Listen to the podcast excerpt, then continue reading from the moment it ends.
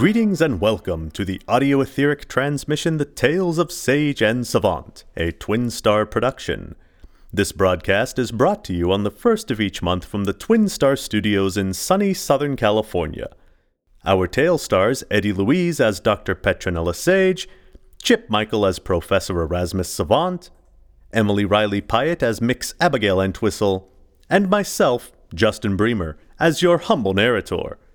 Special guest this episode is Curran James as Barnabas. This month's program, entitled Amuck in an Asylum, is sponsored by Edge Publishing and features the music of Valentine Wolf. And now, without further ado, we bring you the Tales of Sage and Savant.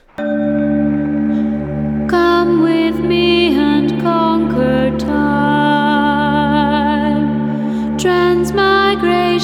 Journeys expand your mind. The past and future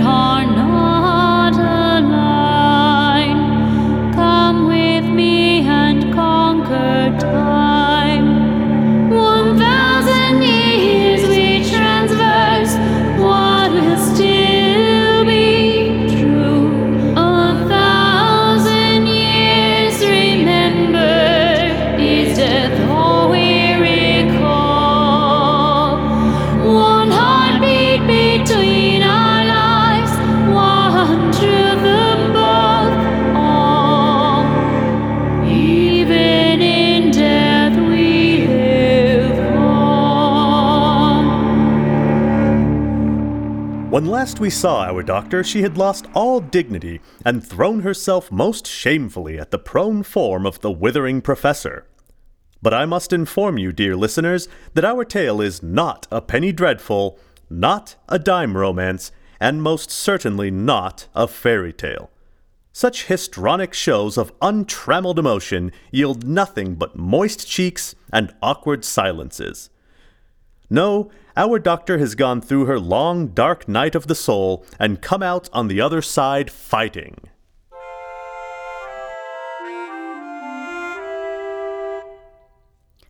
First, third, seventh, Dorian tick. First, third, seventh, Phrygian tick. First, third, seventh, Lydian tick. First, third. Stay on the beat! I'll never find the confluence if you don't stay on the beat. This is an impossible task, Dr. Sage, not to mention insensible. The fingerings on the racket are insanely difficult. And don't get me started on the Sakbato Gemshorn. It would be easier to let the instrumentalists run their skills individually, or to allow them to play a piece of music that does not require the absolute consanguinity of sound. I still do not understand what any of this has to do with galvanism. I am looking for the precise pitch that will create the confluence of sound waves with the electrical pulse. I need to know where they intersect and where the vibrations are the most commodious. You did not answer my question. Why must all the instruments play in unison? The volume of sound produced by a single instrument was not enough for my equipment to get a valid reading. Well, all right. Uh, but why the medieval instruments? Could we not also achieve this with proper modern instruments? You would certainly get more volume out of them. I am observing modes and sine waves, intersections and juxtapositioning along a temporal measurement plane. Modes? sine waves. Dorian, Phrygian, Lydian, Mixolydian, Aeolian, Locrian, and Ionian. I know what the modes are. I meant why. Because modes are not really scales, they're methods of tuning. I'm looking for the precise tuning I need to calibrate the electrical waves for maximum radiation post meridian. Modern instruments can tune modally. Yes, but the imperfect sound produced by medieval instruments is more closely aligned with the untrained human voice. The inconsistencies, the warble. Imperfect. No, I said, Doctor. No, I say, you and your musicians have been handsomely paid, maestro. So continue, please. Start from the beginning. In the three days since the doctor embarrassed herself at the professor's bedside, she has suddenly become obsessed with modal music. She hasn't shared what she is up to with Abigail, she hasn't spoken to another person, she hasn't written in a journal or made an Edison recording. I have no more idea than you what she is up to.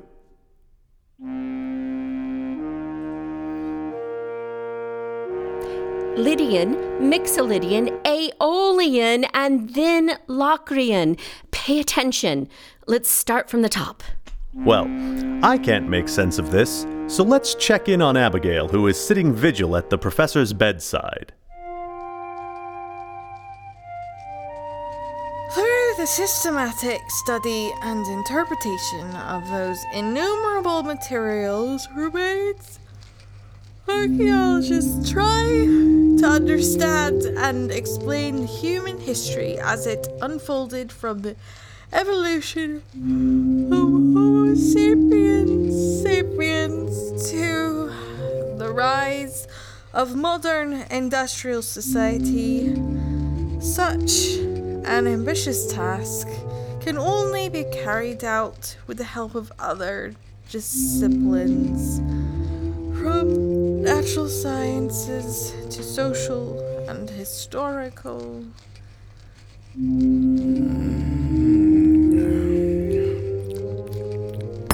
Oh my! I'm sorry, Professor. I seem to have dozed off and knocked into the doctor's prayer bowl.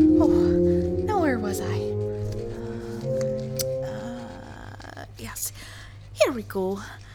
Every society continuously produces, reproduces, and consumes its material world. From food to waste to buildings, welds, roads, and tools. In that process, it leaves behind not only waste, but also abolished buildings and monuments. Professor? Professor? Dr. Sage! Doctor! What? What is it?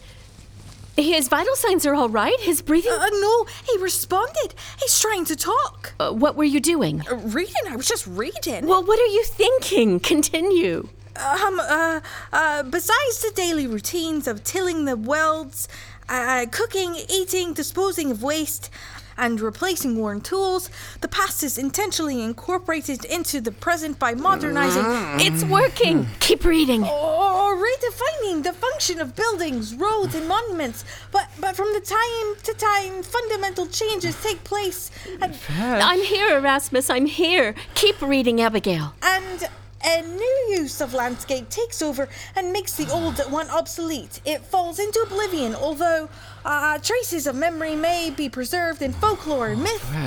Yes, yes. Come back, Erasmus. You can do it. All right, chaps, we may as well take advantage of this time. Let's work the requiem for next week's mass whilst we wait on the madwoman.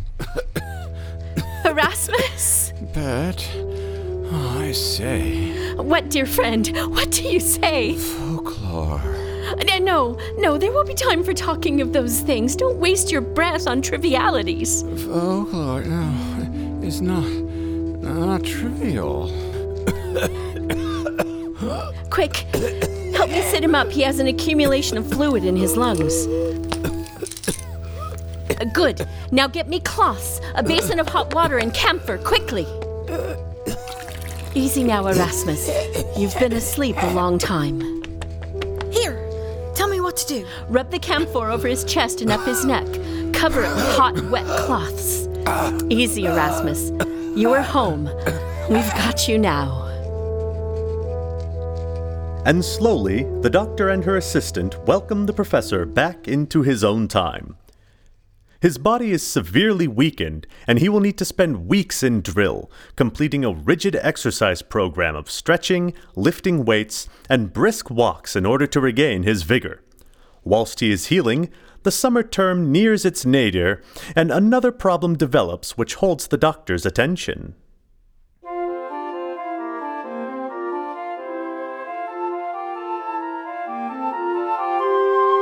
I understand that congratulations are in order. Thank you, Mix Cunningham. I'm quite happy with the galvanization results and the chance to expand into surgical trials. Oh, I'm not speaking of your research. I am referring to your happy event this summer. My happy event? Why, yes, the nuptials for yourself and Professor Savant. Nuptials? Th- there were no. Whatever gave you that Why, idea? uh, the missive from your father, the Earl of Frankenshire, explaining that you were away in the north. Missive? Yes, Geoffrey said it was delivered by Miss Entwistle. Mix. I beg your pardon? Mix Entwistle, really, Mr. Cunningham. Such a simple adjustment to nomenclature should not be beyond your intellectual prowess. Never mind that. Are you telling me that the letter I received was a counterfeit? I'm sorry, Mix Cunningham. What are you on about?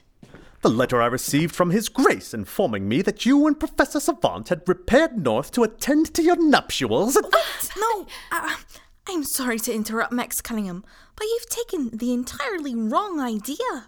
The doctor was invited to the royal nuptials this summer. The professor was her plus one. Oh, he was. Yes, of course. Your father was most insistent.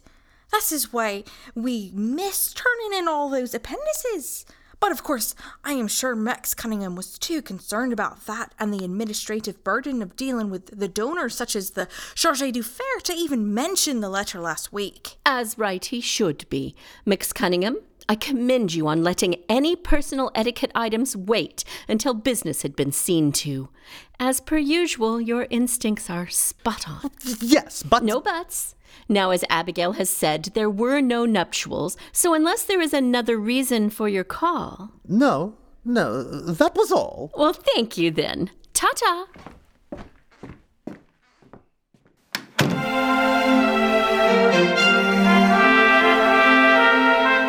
Abigail, Now, see, there's no reason to be cross, Doctor. I was just trying to cover for your absence. and you solicited my father to help?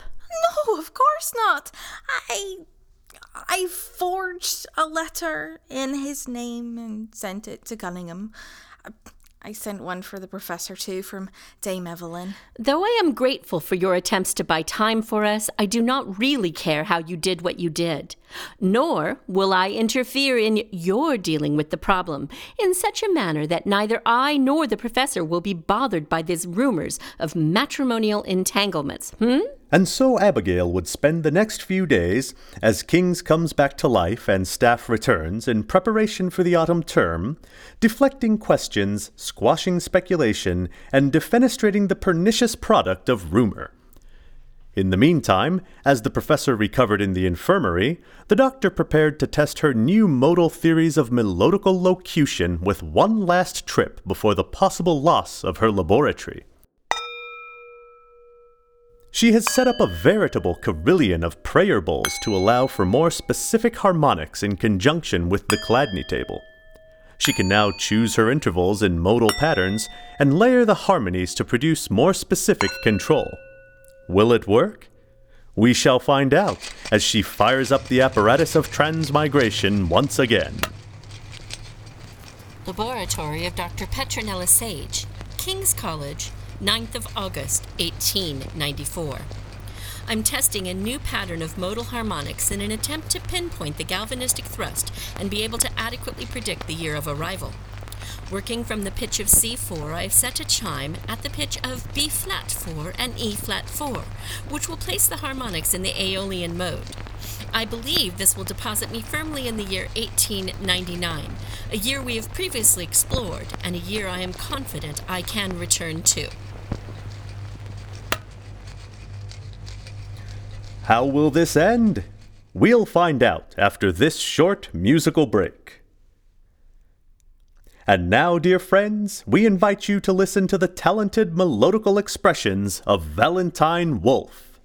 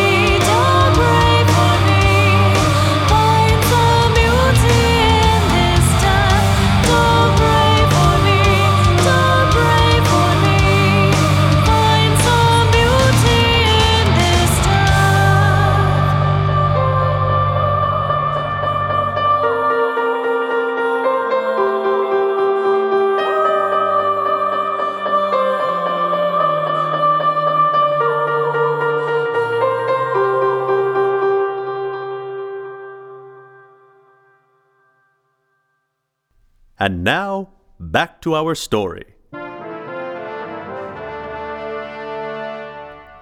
When we left our doctor, she was embarking on a solo jaunt to the near future. Her calculations were spot on, and she has indeed arrived in 1899. Finally! Oh! What took you so long? It Took me? Oh! You said you'd wake up in just a minute. I've been sitting here on your chest for two years. Two years? Get off! Two years, two minutes. Who can tell the difference? Everyone can tell the difference. I really must insist that you oh, move. Oh, now you didn't have to dump me on McKeester. My lungs would disagree with you. Where are we? You are on the floor of the lounge. I am on my bruised tushy. When are we? Just after brunch and ten minutes to lunch. Pardon me, doesn't brunch replace lunch? Oh no. Dr. Clouston insists we eat both. Doctor. Well, he says he is a doctor. But I suspect he's really a German mountebank, intent on gathering intelligence to help in the takeover of the North Sea. Wait. Stop. You're making no sense. Let us start at the beginning. What is your name? I think we should start at the end. Things are much clearer that way. In such circumstances, my name is Sabinrab. Sabinrab. But only if we begin at the end, as sensible people do. If you wish to go front to back, you shall be stuck calling me Barnabas. But where is the sense in that? Yes. All right, Barnabas. Sabinrab, Sabinrab. Where are we and who am I again? we are in hmm, the Royal Edinburgh Asylum, Craig House, my lady, where all the people of the most illustrious, brilliant, and perturbing of perspicacious natures are sent to learn the error of their ways and get fat on the good doctor's largesse. Asylum. Get fat. I'm sorry, is this some type of northern health spa? Why, no! What would ever make you suspect such a horrible But you thing? said. What I said was luncheon. The doctor has found herself in an asylum. To be specific, the great Gothic pile of an asylum known as Craig House in Edinburgh, Scotland. The supervising physician here is one Dr. Thomas Clouston, a strong believer in the perils of onanism and the benefits of diet to offset the deleterious results of madness. In other words, he believed that many of the causes of madness were intemperance in the body created by lack of proper nutrition. In Dr. Clouston's experience, the stout were almost never mad, and he created a therapy targeted to bring about the philosophical condition known as fat, dumb, and happy. In this case, his therapy involved serving a quantity of food that could only be described as gluttonous. Eat up, eat up every morsel now. Surely this platter is for sharing. Oh no, that is all for you. Eat up, Mistress Five. No Five. talking now. Eat. What did you call me?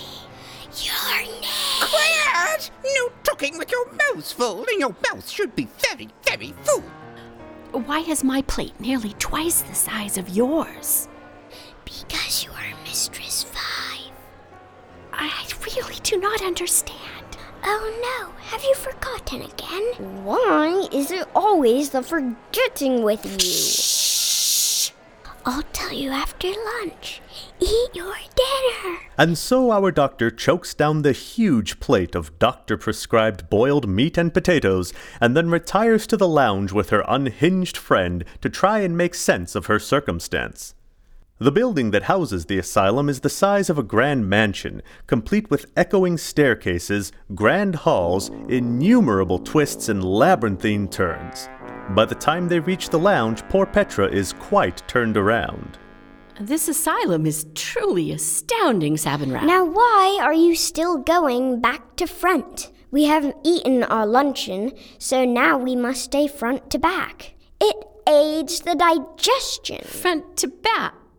Oh, do you mean I should call you Barnabas now? You see? Dr. Clouston is wrong about you. You are a very quick study, Mistress Five. Thank you, Barnabas. I do not see any orderlies or guards on any of the doors. What is to stop you from just wandering off? Wander off and give up me three squares? Plus 11 T's and T? Besides, the closest Boggle Hill is outside the wall, so there is no getting home to the folk for me.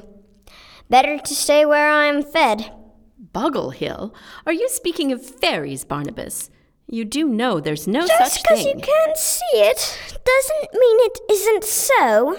I can't see gravity, but my feet stay stick to the ground. Well, yes, but fairy tales are not like. Never mind. Earlier, why did you say my name was Mistress Five? Well, because it is. Or you told me it was. Well, no. We was calling you five after we called you four. And that after we called you three. But you was about insisting you should be Mistress Five or One. And we liked five the better, because five is what you were done for. Five or one? Do you mean five or one? I mean five times caught. Five times captured. No, caught. In the act? Uh-huh. Onanism. Par- pardon me? Yes. That is what you say every time you get caught.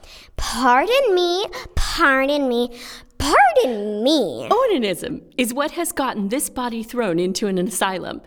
Uh, do you even know what onanism is, young man? No. But it must be bad because Dr. Clouston says. Tain't no worse crime a young lady can commit against her own person. Oh, really? Where is this Dr. Clouston? I should like to give him an understanding of the physiological effect of stimulation on the neurological pathways of human tissue. Though it would be great fun to stay and watch Dr. Sage upbraid a repressive Scottish psychologist, there are matters afoot back in the lab to which we must attend.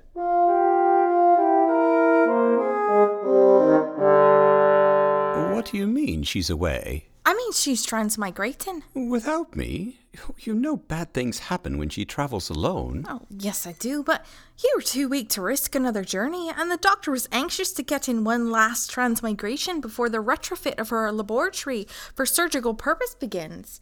Although Calypso had promised the Charge d'Affaires will be built in the new lab, there's no telling how long that will take.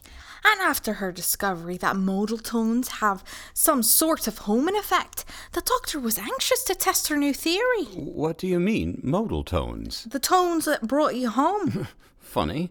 I was under the impression that the combination of severe dehydration and extreme heat brought me home. Oh, the doctor thought that too. That the music in the lab must have just been a coincidence. But when we reviewed the printout after they took you to the infirmary, she noticed a very distinct pattern of the electrical response in your brainwaves at the exact moment the musicians played the Aeolian modal scale. So now she's testing if this will be the way to bring you home after a prescribed time. She thinks she can control when we leave a transmigration. Well, possibly. I will attempt to bring her back home at 8 o'clock pm this evening. And if that doesn't work, oh. Dr. Sage didn't leave me with any alternate instructions. well, she can't have intended to risk discovery if the musical tones do not bring her home on time. Oh. Oh? Oh, she's going to attempt suicide if her other theory does not pan out. Uh, but she can't know if that will bring her home. Uh, there are reasons we do not let her travel alone. Her instinct for self preservation will always take a back seat to her push for scientific advancement. I know she can be reckless, but I didn't think. No, Abigail, I'm afraid that we can never apply assumed limits to the behavior of our friend Petronella Sage. If there's one thing we can count on, it's that she will make intemperate choices in the service of science. After all, she claims death is no barrier to science. I shall come back at 8 p.m. to see how we get on. Knowing that Sage has a plan for exiting her transmigration should be comforting. But there is no scheme involving the words potential suicide that I find soothing. The doctor would be wise to remember that the best laid plans gang aft agley, as a certain Scottish poet once said. And, in fact, Sage's plans are being interrupted at this very moment thanks to her fractious argument with the treating physician in an insane asylum. Such confrontations seldom end with said physician revising his treatment plans. In fact,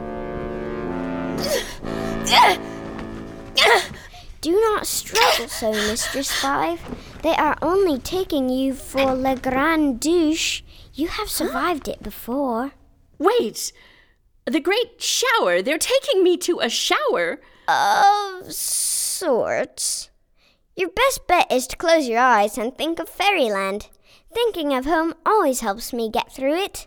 Thank, thank you. Thank you for informing me they're simply taking me to a shower, Barnabas. I feel much better.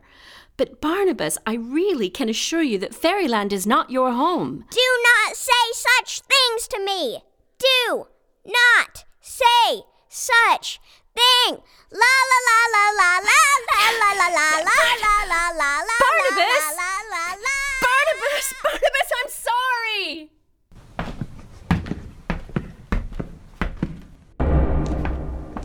Get your kit off now! I beg your pardon? Get your kit off, or I'll take it off yous! What are you going to do to me? Well, the doctor's ordered Le Grand Douche, so I'm not gonna get you to your scones, that's for sure. Stand over there now! I'll get some breaks! to the doctor's shock, Le Grand Douche is a high powered hosing down with freezing water. All dignity is lost as gallons of icy H2O pummel the doctor's form, forcing her backwards into the rough bricks. This is a horrific watery assault, and I cannot bear to watch it. We will leave the doctor for now and pause for a word from our sponsor. Hello, listeners.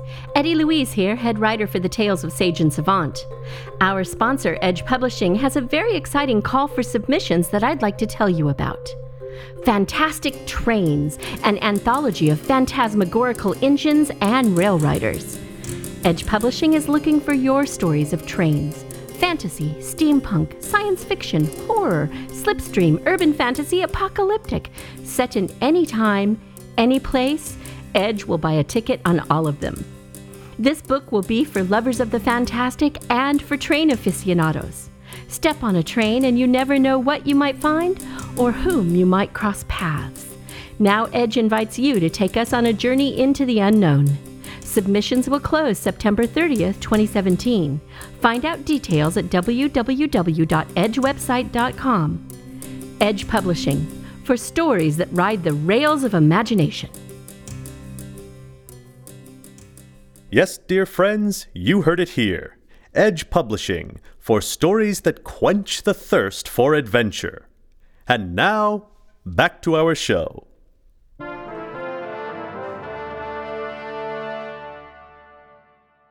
Our doctor is buried under an avalanche of freezing water.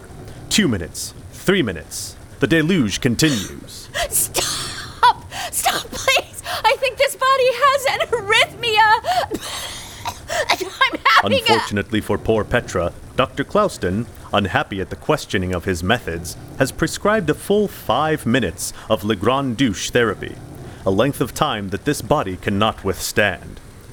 The heart tremor that had begun as a flutter at the first icy touch of water has grown into full on cardiac arrest. The water pushes the body so firmly against the bricks that the orderly will not notice that it is nothing more than an empty shell until he cuts off the hose pipe and the dead girl slumps to the tiled floor.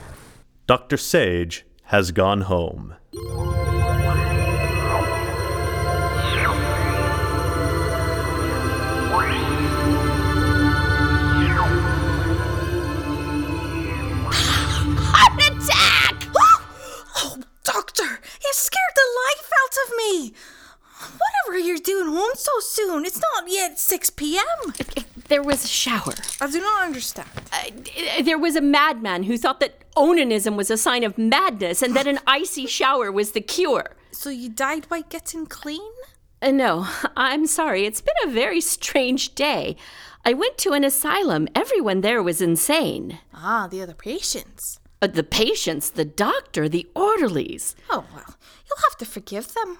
We didn't always understand the human body as we do now. Doctors from the past cannot be expected to abide by the enlightened scientific knowledge we now possess. I went forward to 1899. Oh, eh, Have you seen Erasmus? well, he was going to come by you for the 8 p.m. bell ringing. Desiring to speak with her friend, Dr. Sage changes out of the Faraday armor into a simple smock and crosses the square to find the professor in his office. Uh, come in. Petra, uh, this is a surprise. I rarely get to see you outside of your laboratory. Hello, Erasmus. Preparing for the new crop of students. well, not exactly. Oh? Uh, This is a resignation letter. Erasmus? You're not resigning from King's? No, no, no, not that. I'm simply taking a leave of absence from active teaching. I've requested a three year research sabbatical. A research sabbatical. Whatever do you need to research? Wherever and whenever you take me, dear Petra. I'm freeing my schedule to transmigrate with you wherever and whenever you desire. Erasmus, I would never ask such a thing of you. No, you wouldn't. And you would continue to travel alone and make rash decisions and endanger yourself inordinately. We just can't have that, now can we? And so, the professor has promoted himself to permanent watchdog. Will his constant presence help the doctor keep her reckless instincts in check? Or has our professor found himself in hot water? We'll find out in the next episode of The Tales of Sage and Savant. The Tales of Sage and Savant is a twin star production brought to you on the first of each month from our Southern California studios. Starring Eddie Louise as Sage, Chip Michael as Savant, Emily Riley Pyatt as Abigail, and Justin Bremer as the narrator. Special guest this episode was Curran James as Barnabas. Soundtrack music, sound design, and audio engineering by Chip Michael. Special music in this episode was provided by Valentine Wolfe. Check them out at www.valentinewolfe.com. That's Wolf with an E. We would like to extend our gratitude to this month's sponsor, Edge Publishing. Episode 202, A Muck in an Asylum, was written by Eddie Louise. Are you interested in the historical and scientific information we included in this episode? Like us on Facebook or check out our website, sageandsavant.com, to find the facts behind the fiction. And, as always, we urge you to remember that death is no barrier to science.